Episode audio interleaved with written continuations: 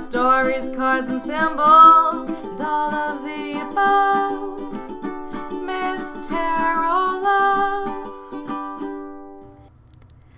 Welcome to Myth Tarot Love, an intersectional feminist podcast that explores ancient stories and witchy wisdom. I'm your host, Bitty Diana. Welcome back, everybody. I really hope that you are all feeling rested and have been able to connect with some of the rest cards that we talked about in the last episode. This week, I have a special treat for everyone because we have a guest.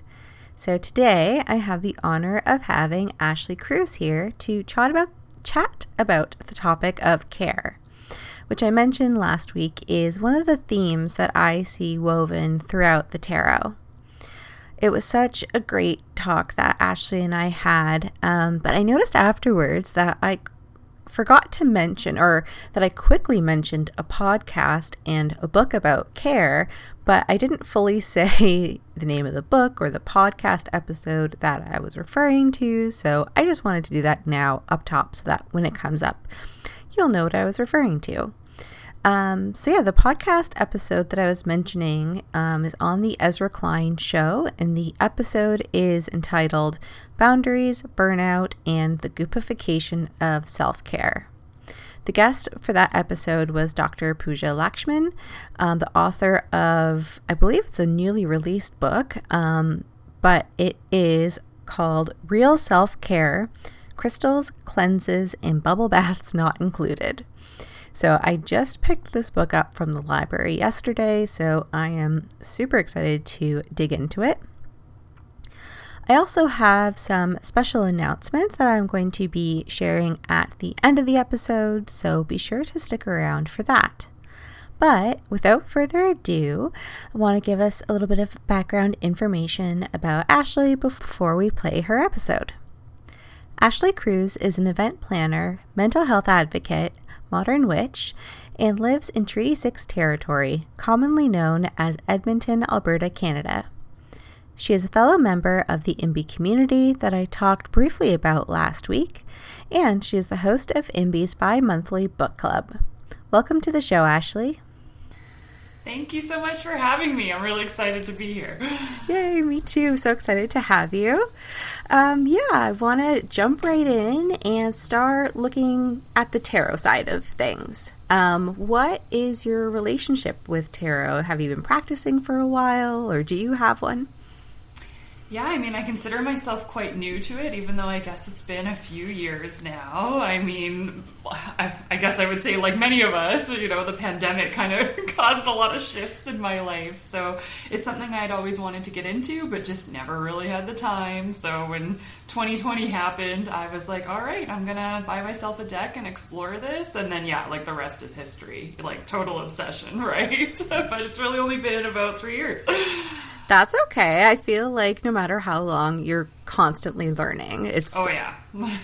always something new. But that's funny because yeah, for me, I've always I've been around tarot for a very long time, but like really honed in on it also in 2020.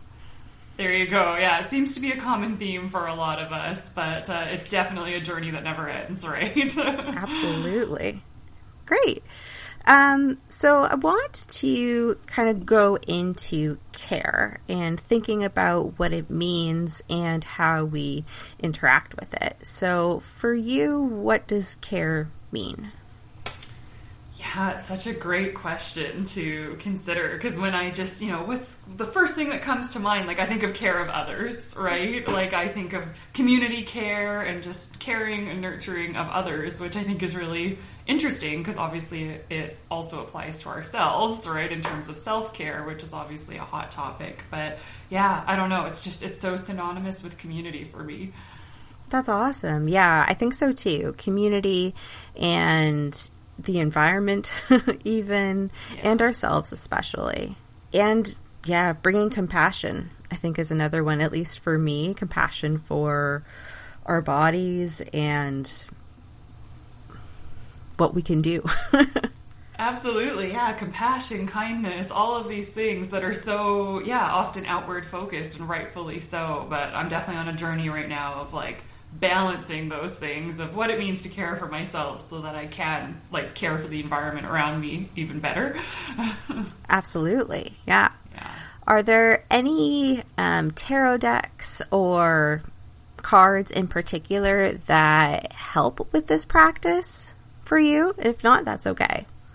No, that's actually a, a, timely question. So, Queen of Cups has been coming up for me a lot lately, three times this past month. And wow. it's like such the kind, like the card of kindness and empathy and compassion, right? And I just, I keep pulling it. So it's kind of been like my care card for the last month. So very timely. Absolutely. That's such a good one. I talked about that one actually in last week's episode about rest. And because, yeah, I definitely feel like she is cultivating rest and compassion um, for ourselves. So that's a really good one. Mm-hmm. Yeah. yeah. The other one for me is Four Swords. That one always comes up when it's like, all right, time to take a break, and time to stop what you're doing and, and, take a little rest. So Four Swords is my funny little rest card as well. Absolutely. Likes to follow me around. yes, that's definitely a big mental rest one for me as well. It's like, okay, whatever you're doing, you can do it another day. It'll get done. Exactly. Take a brain break, which can be tough to do. It yeah, it's a practice for sure, an ongoing practice. Absolutely. Um, are there any practices with the tarot that you like to do in in that way? Like I know for me, I like to sometimes. Um, like pull a card a day or i don't know if you have any like rituals around that or certain times of the year yeah, so I'm very much the same. It's the daily card pull. I try to do it every morning, but if I don't get to in the morning, I'll do it in the evening instead. And yeah, I mean, it's like the simplest and yet most profound ritual. Light a candle, light some incense, pull the card, meditate and journal about it. I have my own, you know, dedicated journal just for that. And whether it's five minutes or sometimes it's half an hour, it just depends on the time that I have. But even if it's just five minutes, like that's my grounding element of my day. Um, I also love to do like card spreads every new moon and full moon, so that's something that's really a part of my practice. Is you know making the time for that because spreads obviously take a little bit more time, which is wonderful to make it a little bit more of a in-depth ritual, I guess you could say. Absolutely. That's awesome. Yeah, I agree. It's nice to have that's what I think so nice about the tarot is that it can be versatile in that way. It can be something just like quick and dirty almost like okay i just need something. Pull a card or like a full-on spread. Yeah. yeah. Exactly. Yeah it can be as simple or as complicated as you want it to be right? So yeah that's what i love about it too. Awesome. Yeah absolutely. All right so um, next thing i wanted to ask is a little more um, about something that we were talking about week or two ago now i don't even know what is time? Um, but when we're talking about intersectional environmentalism, that had me thinking more about intersectionality in like different areas of life and specifically about in regards to care. Um, and so, yeah, I was just wondering what that might look like for you, or just curious, yeah, what your thoughts on that are. Yeah, this is something I ponder a lot because often when we're talking about care, there's that unspoken element of privilege that comes along with it, especially in these self care movements, which don't get me wrong, I'm a huge advocate of self care. I think it's so needed, but it's a very privileged space in like what we consider self care and who has access to like all these, you know, things that help us with self care. So, and on the community care uh, side of things as well, that also takes resources, time, things like that, that you know not everybody has especially if you're someone who actually like needs the community care versus providing it right? So i ponder this a lot. I wish i had like golden answers and solutions but i don't. But it's why it's why we have conversations like this so we can all figure it out together right? Exactly yeah. And i think yeah you mentioned a big one there is time. I think that it's one of those or I don't know if it is an unrenewable resource, but it almost is in a way. Yeah, I mean, I've it's definitely like a finite resource. Maybe that's right? a better so, Like yeah. our the way I see it is our energy is a renewable resource mm. if we're renewing it and not burning out. But yeah, time is not a renewable resource. I would agree with that. Yeah. Are there any examples that you have that you like to use um, or that trying to think how to word this. Any examples of care practices that you have that intersects with different either values or things in your life? Yeah, I mean, for me, a big one is my yoga practice. And I always joke about how, like, I don't even know what it is for me. Like, is it a hobby? Is it a fitness routine? Is it a spiritual practice? Like, it's all of those things for me. And it's very, you know, individual and specific, but it's also a community practice, right? Especially like to go to group classes and things like that. So, for me, that intersects like all areas of my life, which then intersects with others who I'm in community with. So it's a beautiful practice that way. Yeah, that's a very good example. I love that. Yes, I yeah, I haven't been to yoga in a very long time. yeah, it's one of those things where you know it's uh, it, how do I word this? Yeah, like it is for everybody, and yet not everybody's going to be in love with it. So I'm always like, you know, preaching yoga, but I understand it's not everyone's favorite thing. But for me, like, it's my lifeline sometimes. Absolutely. And I think it's so important to know what those lifelines are. Yeah. I think it's because you can do it at home. It's one of those things where I have been doing that for so long now, but I should go back to a class. It's been a minute. I'm one of those people. I need the group class, the group energy, like all of that, right? So, which takes a lot more time than just rolling out my mat at home. But I'm just, I don't know. I love the group element of it. I think that's where the community comes in that I just value so much. Yeah. And, th- and probably being with other people who are also, again, taking care of themselves and mm. spending that time. Exactly. Yeah. Yeah. Absolutely. Awesome. Yeah, one of the things for me I really like to do is knit. That for me recently I've noticed because there was a few days not too long ago where I could not. I was just busy and couldn't get to it. And I was feeling off. And I'm like, what's going on? And I'm like, oh, it's literally like my practice of knitting. I just haven't done it. And you, or I forget how much even routine can help yeah. Be helpful in keeping kind of centered in that way well that's how i feel about my yoga practice and just i've had a lot of change in my life recently with like moving and starting a new job and lots of travel. Very very grateful for that but it's definitely thrown my routine like totally out of balance. I it's been weeks since i've gone back to yoga and now i'm traveling again. So middle of october i will bring my practice back. That's how that's gonna go. But you know i've been quoted as saying like i am a better happier person when i have my regular yoga practice. Like i really am. It makes me a better person and if i don't have it yeah everything's just off. So I totally understand the feeling. And yeah, I love that you knit. Like, and I love, you know, on that topic of intersectionality, how that also like goes over. Like, it's mindfulness. It's also like you're creating your own items instead of buying them from the store. There's like an element of, you know, you made this. Like, how special is that? So I I love that. I wish I knit. Maybe I will. Maybe I'll put that on the the bucket list. I know I want to learn to sew and like make clothes that way. So maybe that'll be my answer next time. there we go. Yeah, I also want to learn how to sew. I just got my sister's sewing machine that I want to try to fiddle around with. But yeah, that, that's exactly it. I like that I can make my own, and even you know, and again, this comes with so much privilege to be able to buy the yarn and get it from you know local businesses or small businesses. I love to support that, but that can, you know, get expensive. So it's funny how yeah, certain crafts and certain things I feel like you think of as like maybe a cheaper alternative, but at the end of the day, it it isn't. Totally, yeah, that's how I think about sewing. I mean, you know, I love Halloween, and we have yes. Halloween coming up. Yay, right? I love to like source things and make things, and like my skills are very limited, but I'm just like, oh my gosh, like at the same time, yeah, I would make stuff and save money, but like, would I? Would I have to then buy all the supplies? I don't know. It's a complicated, there's no like one right answer, but I think just the act of like creativity and mindfulness, that's where it's at. If that's the thing for you, right? Absolutely, yeah. Awesome. Um, all right. I want to talk next then a little bit about your work, if that's okay. If not, that's a okay. Yeah, Let's go for it. Great.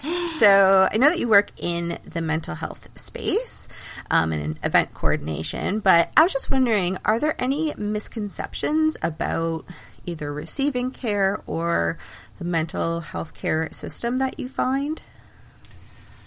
Yes, so so many. I think a lot of people think that like mental health care is always so clinical or needs to be clinical and like that definition of care is so different than maybe the community compassionate care model that we're talking about and like it's it's a both and situation because yeah in some ways it is very clinical but in other ways there's like there's different paths to take it doesn't it's not a one size solution fits all so i think when people think of mental health they think really you know clinical spaces lots of you know pharmaceutical care which absolutely that's needed but there's so many other ways we can care for ourselves whether it's mental health or you know other facets of health Absolutely. So it's almost like multidisciplinary in a sense. yeah yeah that would be a good word to describe it i mean especially like with all of the different you know technologies that are coming out and just ways of thinking about it. Like it's come a long way from you know 90s and early 2000s like for example i work in this you know the, the offices are in the mental health hospital here in my city which is like far on the northeast like border of the city. And that's where they put it there all those years ago to kind of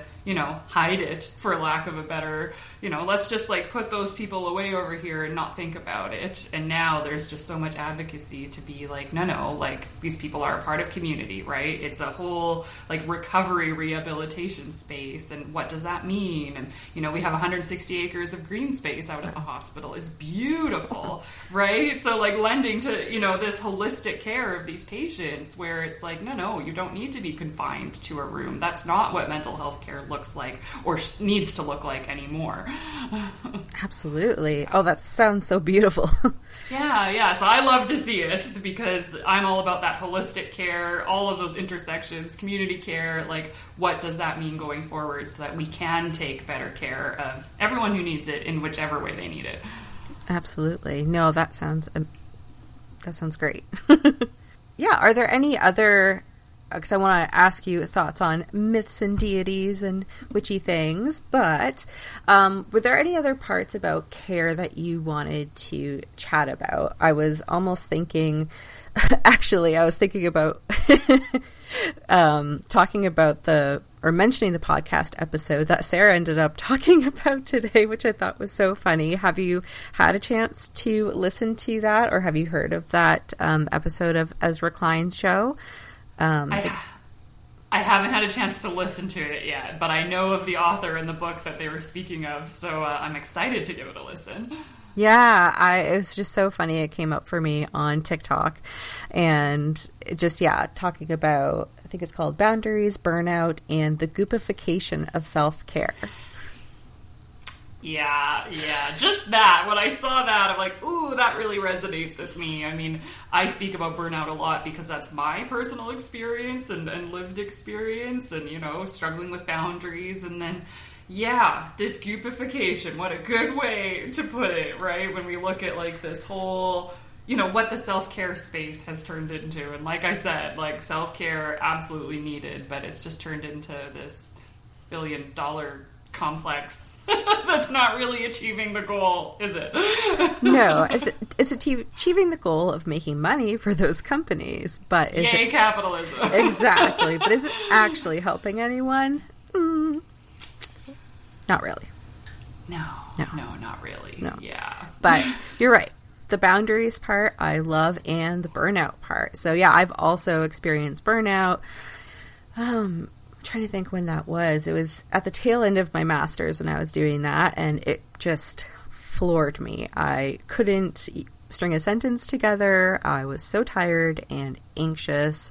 It, it took a long time to pull out of it, and I really had to care for myself um, for a couple years. I, I would say, yeah. What What's your experience been like with that? If you're comfortable talking about it. Yeah, I mean it's been it's been really these last few years which have been a doozy for so many of us. So I definitely kind of like experienced my first burnout in 2020. Um, just, you know, burning the candle at both ends, working full time while trying to build a business, while doing all this volunteer work. I mean, you know how it goes, right? So that was really the first time. And I'm still kind of processing it for, you know, throughout these years because I wonder, like, if I ever fully recovered before I burnt out again, mm, right? So mm-hmm. here we are in 2023, and I'm like, it's either that I've had multiple bouts of burnout within this three year time period, or I've just been burnt out the whole time. I'm not quite too sure. So I'm learning along with everyone else. This is why I talk about these topics so much because I'm like in it with everybody, right? So I never claim to be like an expert that has all the answers because we're kind of all yeah, this burnout thing, you know, when you look at the the prevalence of it and just, you know, the amount of Google searches that have gone up over the years and things like that. Like even 5 years ago, burnout wasn't really something we were talking about at the level we're talking about it now, which is alarming. So it's good that we're talking about it, and it really sucks that so many people are suffering with it. So yeah, I it how would I put it? It's like balance, right? And I mean, I know that's a funny word. Maybe the word is harmony, but uh, it's something I'm learning every day because as someone who is multi passionate, I just love to do it all and like be be a part of all the causes. And like as an event planner, I do a lot of you know event coordination for various groups, and it's just learning to yeah, coming back to the topic, take care of myself and really getting over like what that means and and what is self care that's actually going to rejuvenate me versus set me further back because I've definitely had those experiences. Absolutely. Yeah. And just that idea of balance, that's like one of my top care cards, I'll say, for the tarot deck is the Two of Pentacles, which for me is all about, yeah, balancing and only, you know, we only have two hands. We can only hold so much. We can only do so much. Um, if we try putting more in there, it's just going to fall to the side. So that's, um, yeah, whenever I pull that card, it's a reminder to like, okay, are you holding too many things? How many things do you have on your plate? And all like the spoons metaphor, which I'm sure you know about that, right? Um, how many things we can do in a day. And so I definitely resonate Absolutely. with that one. Absolutely, yeah. I get temperance a lot as a tarot card when things start to go out of balance. So yeah, it's a good a good reminder for sure, and definitely spoon theory is so applicable here. And you know, I used to kind of be careful how I referenced it and used it because it comes from like chronic illness, right? Like that's the the context in which this metaphor comes from. But in so many ways, burnout like is a chronic illness or at least presents as one. So I've really had to like learn of kind of what it's like to live like that being burnt out, right? And it sucks. It absolutely sucks. so that's kind of where it's like, okay, yeah, we really need to get serious about taking better care of ourselves in every meaning of that word, both as individuals and as communities. I always, you know, you can't have one without the other. You can't authentically have one without the other. Because if you're only taking care of yourself and ignoring your community, well, we all know that's no good. But if you're taking care of your community at the expense of yourself, that's not sustainable either. Absolutely. Yeah. Either the community or the environment or really anything in life. I feel like if you are giving your all to everything around you and you're not giving it to yourself, that's not helping Absolutely. Absolutely. Yeah. And that's Anybody. my lesson in life. that's where I'm like trying to come back to some happy medium and just figuring out what that looks like. It's an ongoing journey. Yeah. And it's a hard one. And it's hard when we do have like so many pressures on us. Um, we mentioned time before, but lots of things um, can contribute to that. And, and just thinking about privilege and, you know, not everyone can say no to things and take time to be able to recover from burnout. So that's why I think again, yeah, having these conversations and coming not coming up with solutions, but ideas to try to help to care for ourselves and others in a way that won't burn us out or that you can heal from it. Absolutely. It's why these conversations are so important, like, especially when talking about care. And, like, you know, I'll never have a conversation about self care without talking about privilege, right? And it's not meant to, like, feel guilty about it. It's just oh. meant to, like, acknowledge it and then decide how to move forward hopefully in a more aligned way, right? Same with community care. Like I'll, I'll never talk about self care without intertwining it with community care because I just don't believe it can like exist in a vacuum. You know, the way the industry is telling us that it should and would and can, it can, it cannot. it can't, yeah. And it's also not just us. And I think that that's a really good example of that too, right? It's we're not. I think we forget that we're on, or we think we're on our own, and forget the community that surrounds us that can help us and also take care of us and ask for it. And I think for me, that's the hardest part. Absolutely, yeah. I mean, that's the beauty of communities like IMBY. There you go, shameless yeah. plug there, right? Like, I just, you know, we're all over the place. I've never met in person, so many of us, and it's like that's where I come for community care to both give it and receive it myself, right? Because there's just very few spaces like that, and we need more of them. We need to be building those spaces. Absolutely, yeah, completely agree. Awesome.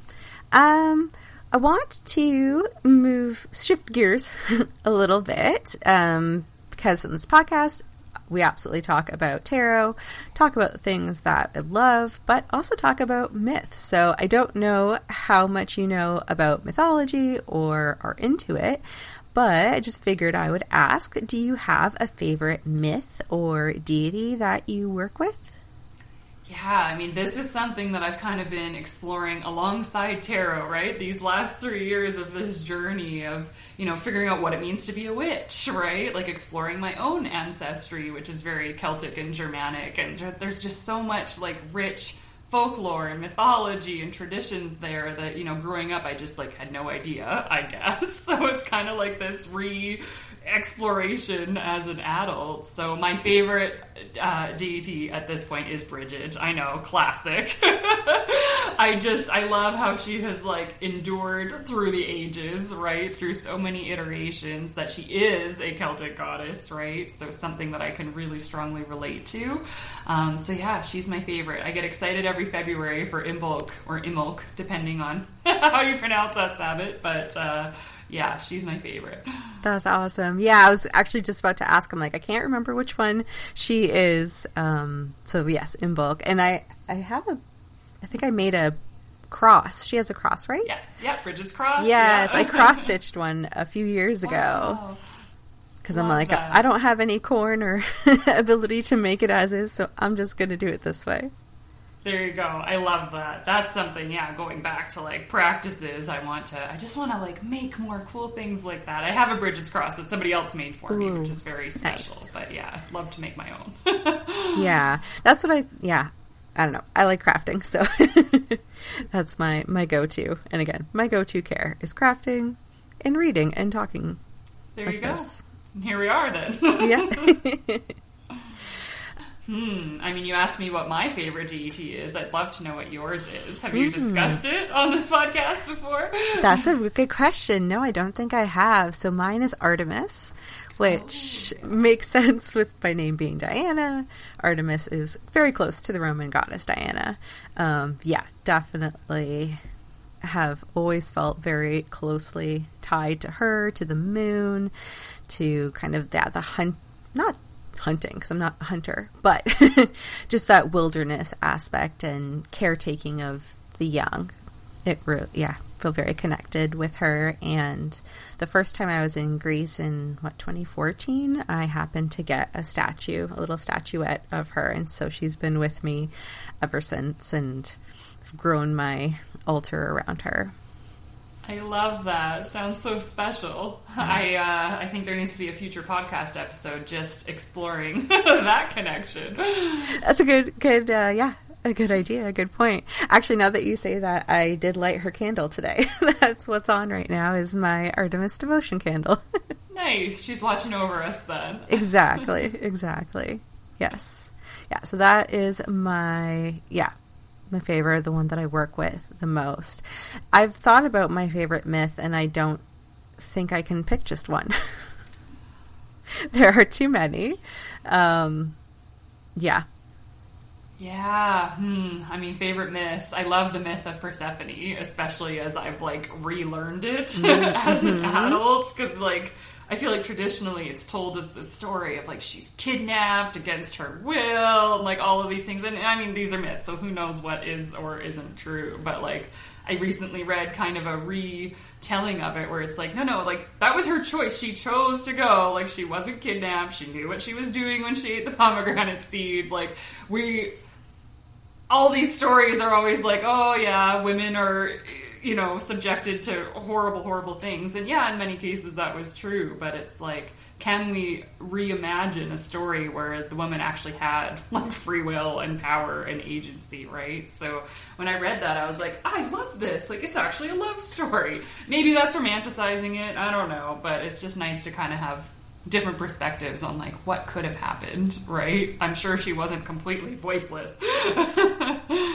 yeah, I agree. Yeah, I don't think she was voiceless and I think how it's written about at least in the hymn to Demeter, it is very ambiguous about whether she chose to or was forced to take the pomegranate seed. And I think that was yeah, on purpose and it does show absolutely her agency because yeah, she could be, you know, a maiden Kore up with her mom or the little like queen of the underworld.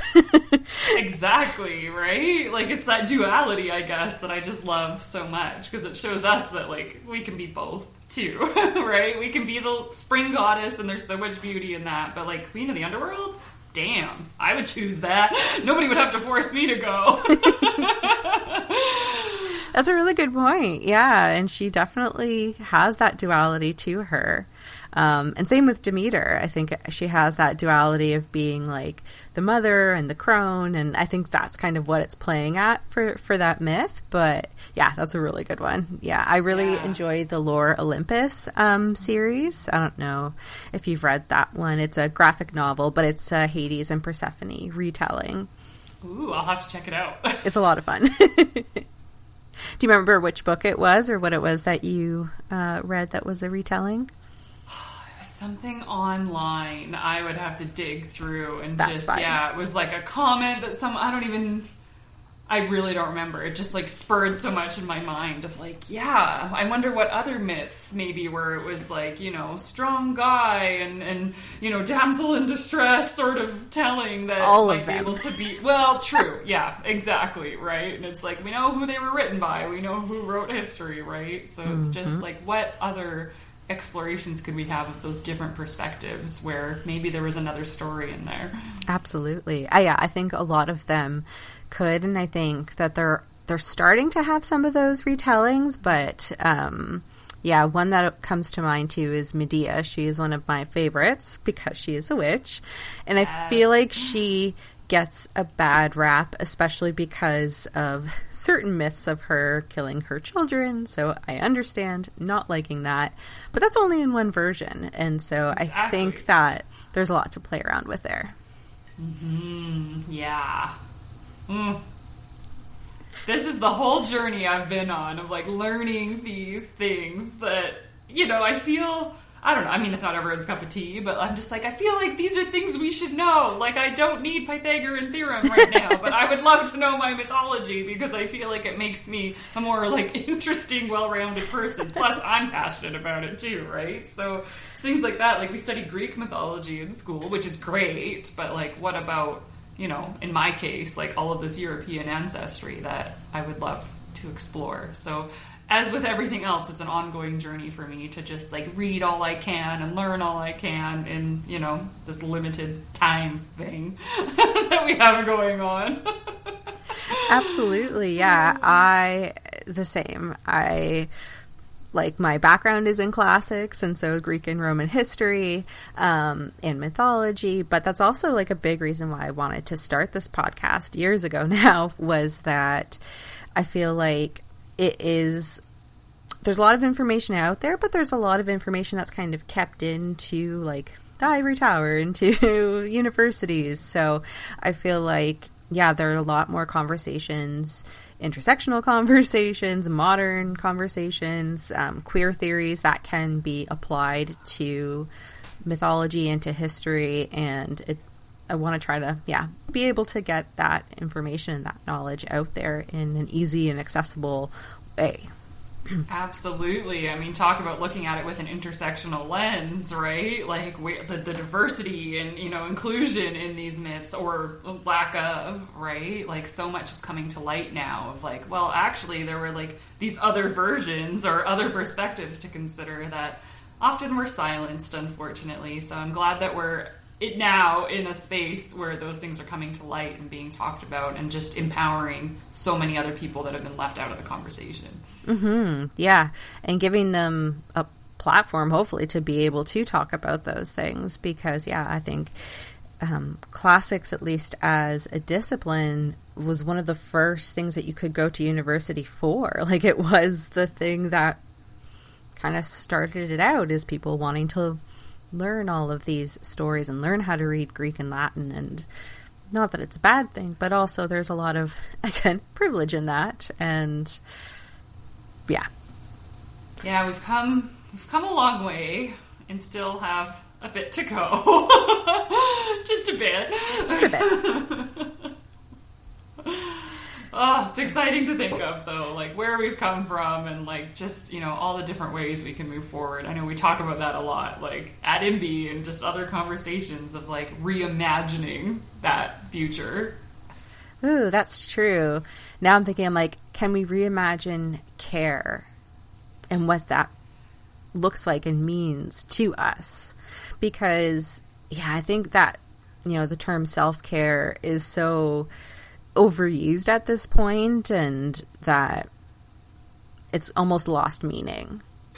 Yeah, well, like when I think of self care, I mean, that's where the kind of like comes up. Like it's almost become a dirty word for me, and it shouldn't. Like self care is beautiful. Like it's needed, it's necessary, it's something everybody should be practicing. But for me, every time I see it, I just I almost have like a visceral reaction of like, ooh, what what muck, what goop am I going to be looking at right now? And it's that's not good. It's not good. So yeah, reimagining care. I think like that is the next topic. That's where I'm at right now. Kind of, it's more like learning the things that don't work, haven't worked, maybe haven't been very ethical or inclusive or intersectional, right? And then deciding, okay, well, knowing all of this, how can we move forward? There's so many ways. Absolutely, yeah, and especially in the difficult times is right when we kind of need it the most. And that's why i think that having those tools and knowing that's why i think talking about this is important but also just thinking about it individually. You know what do we need you know as a person or for our community for the environment? That way when we're put in difficult situations we have those things to fall back on um, like moving. I also moved, yeah, recently, and it's so much work. Um, yeah. yeah. But once it's done, yeah, the hope is that you're in a better space and can care for yourself in that new space. Exactly, yeah. Well, and I mean, for me, like that spiritual practice is such a part of my self care, which then absolutely feeds into community care, right? So it's one of those unique things that it's like my tarot practice, my, you know, like all of those things, reading about mythology and, and history and things like that, that is a part of my care practice. But that's not something we often talk about as an element of any sort of care, especially self care, right? So it's different for everybody. I would never suggest any prescriptive model or anything like that, but it's such an important part of when I'm considering what care means. Yeah, absolutely. Yeah, me too. Yeah, setting boundaries, I feel like, is we've already talked about that, but for me, it's one of those pieces of care that has been, I think, one of the most transformational ones. I think, yeah, boundary setting and compassion for myself, especially like I mentioned to you before and on this podcast, having endometriosis and giving myself the space to to be unwell almost and to feel that compassion for my body even though it's going if it's going through something difficult at the time um, instead of bashing it or you know being upset because that doesn't really help anything, but allowing myself the time. I think that's where boundaries can come in and can be really important to kind of set those. And for me, anyways, that how one of the ways that, can look like is canceling plans or making plans very loosely and just being upfront and saying, hey, I want to do this thing with you on this day, but I might, that's around the time where I might be in pain. So tentative. Um, and I think that's where we can be in community and where other people's compassion can also, like, it will allow them to practice it, if that makes sense. It makes such sense, and I love that you brought this up and like the compassionate piece. Oh, there's just so much of what you said that I'm just like, yes, yes, woo! because I think a lot of times people hear the word boundaries and like it has like this negative connotation. People think of like walls going up, and you know that would be very rigid boundaries, which just like everything, everything in moderation, right? But you know, there's a way to do it compassionately and like voice what you need, mm-hmm. right? In in anyone's case. So for me, like I know I'm very careful with like schedule management, and I'm still getting better at this because sometimes it just fills up, and I'm like, what happened? Like nobody's forcing me to do these things. Like I am saying yes to all these things, right? So for me, a big theme has been like self boundaries. It's like my own self not crossing my own boundaries because I'm very fortunate to be in a place like I don't really have anybody crossing my boundaries. Thank goodness. I know that's a big, you know, issue of course that needs to be addressed if that's happening, but for me it's just me. It's just me crossing all my own boundaries. So it's been like this this lesson of similar to what you said, learning of you know, I can't do it all. There might be times where I'm going to be tired. There's definitely times I know I'm going to be more tired than others based on what's happening, like with work and my schedule, my own monthly cycle, things like that, right? So I've also gotten better at going, like, yes, I want to do that thing, but I don't want to commit a month in advance because chances are I'm going to have to cancel on you, and that really sucks. so can we just like, it's like this like lower commitment, I guess. I, don't know. It's it's been working for me though to be like, hey, let's like decide the week of, unless it's something we have to buy tickets for, but. Yeah, it's all just like managing my own self. Nobody is making me do these things. And I think having that realization just really within this last year has really changed everything for me. Yeah, no, that's such really good examples. And I think that you're exactly right. It's boundaries are almost less for other people and more for ourselves. So I completely agree. Last year, I kind of set a boundary over emails, work emails in particular. Like after a certain time, I'm not looking at them. They're going to get answered. And I'm normally very quick to answer like student emails and everything like that. But I set that boundary for myself and it was very helpful. Also, taking emails off my phone was also yes, very helpful. Yeah. And uh, again, just a boundary that I imposed on myself, but I knew that it would be very helpful for my mind and for my anxiety. You know, checking the phone every two seconds isn't going to help. Well, it's so interesting because when you look at boundaries like that example, like they're really just basic rights. Like you have every right to yeah. not check email after 5 p.m. or whatever the time was, right? Like you have every right. So, like, we're in this place in society where, you know, we put these boundaries in and people are all shocked, but it's actually just like your basic right to not have to, like, that's where we're at of having to pull back. It boggles my mind, and I hope, you know, that's this phase that we can work through of where we are all just back to you know balance whatever word we want to use mm-hmm. to call it just being reasonable. Just being reasonable right? We're not putting these wild boundaries on that's like locking down all these things that are not appropriate right? It's in many cases boundaries are very appropriate. They're not unreasonable right? Absolutely and i think that just being more on the internet now, I think it's taking us until now maybe to realize like we know that there's good and there's bad and one of them is that we're accessible all the time. And I try to, you know, when I have students, you know, talk to them and say, "Hey, you know, if you wouldn't be able to come to me in person at this time, like that's kind of yeah, the idea of not answering questions, or if you're submitting something at midnight, 2 a.m., I'm not going to be waiting next to my email. If you have an issue, it'll right. be dealt like, with in the morning. office hours, like exactly. That's what office hours are for. Yeah, yeah. A lot of pros and cons with this whole virtual thing. yes, definitely. Yeah. Big big pros for accessibility, but also I don't want to say you want to be too accessible, but I guess that is where the boundaries kind of come into play. Yeah, I mean, it took until the pandemic for me to turn all my social media notifications off. Like that was huge, right? There's things like that. It's like, no, no, I can choose when I'm going to open the app, right? I don't need to be notified every time somebody leaves a comment or whatever. And it's yet another funny subject for me because I actually really do love social media and like the power of connection that it gives us and just, you know, meeting people and being a part of communities of interest and things like that. But it's that, that same thing, that double edged sword of like, okay, how much is too accessible? right?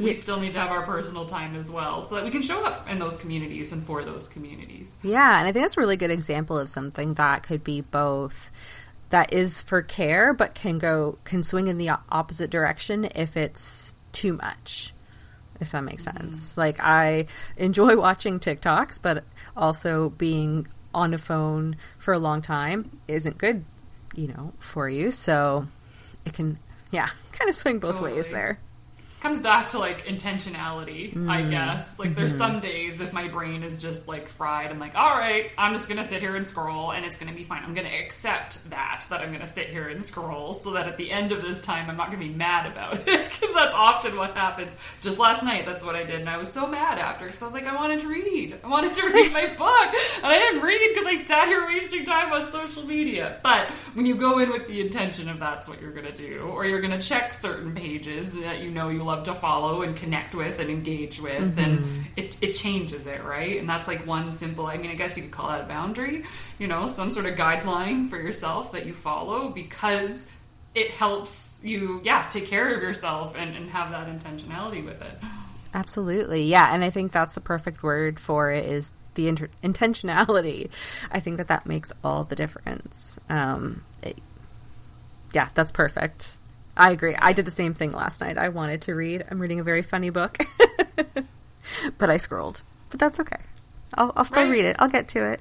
There you go. Everything in moderation, right? I find that like cutting things, I don't know, that works for some people, so I want to acknowledge that. But yeah, it doesn't work for me. So it's like finding that happy middle that I always talk about, where you're not on either end of the extreme, right? And you know that middle shifts for sure. It's different day to day for an individual. It's different for everybody. it just is, and I think that's what we have to acknowledge because there's so many like things out there telling us like you have to do it this way or this is the best way here's your checklist of five things and we're just like inundated with this information right and it kind of becomes paralyzing so i'm a big proponent of like find what works for you and it's going to take time it's not going to be a quick fix Absolutely. Oh, that's so perfect. And I feel like that is the perfect place to bring our conversation into a close. I couldn't think of a better way. Um, Yay. That was awesome. Thank you so, so much. Um, actually, where can people find you, follow you? Is there another book club coming up or anything that you want to promote? Yeah, I mean, you can find me on Instagram. That is where I hang out quite a bit, for better or for worse. uh, it's Ashley K A Cruz on Instagram. Um, we do have an indie book club coming up. Date to be determined. It'll be in November once we just uh, land on our date. And we're reading Sacred Actions. I can't remember. I don't have the book beside me. What the the subtitle is, but it's all about like living seasonally and like taking care of the environment within those seasons. So it's kind of this you know intersectional lens, if you will, of you know using the wheel of the year to take better care of the environment and just have better sustainable actions within those practices. So I'm already about halfway through the book. That's the book I was going to read last night and didn't. So I'll read tonight instead. Um, and yeah, that'll be in November. We always have such amazing discussions with everybody who comes. It's really a co-created book club. I happen to like facilitate it, but it's really the people who show up that like make the conversation. So I'm really looking forward to it. You're an amazing facilitator. I absolutely love coming to book club. It's my favorite event every two months. Yay! but yes, I'll let everyone know. Um, closer to and w- once the date is announced, we'd love to have you join us. It's free to join. Um, and yeah, awesome. Thank you so much, Ashley. Really, really appreciative. Thanks for having me. Thank what an enriching conversation for, you know, the rest of my day. So that was my episode with Ashley, and where I will be leaving it for today. Um, but yes, that special announcement before I forget is that if you are in the Niagara region, I am going to be at the Witches Sip and Shop event on October the 13th. That's Friday the 13th next week. Um, I'll post more information about that on our Instagram page, um, where I would love to hear more about what you thought of this episode and what you do um, to care for yourself and how you practice self compassion. So, as always, we are at Myth Tarot Love on all socials, and um, you can email us at mythtarotlove at gmail.com. Um, you can also reach me directly at Bitty Diana on Instagram and everywhere else. So today I want to end with a quote from Dr. Pooja Lakshmin um, that talks about compassion. Giving yourself permission to practice self compassion is, in and of itself, an act of compassion.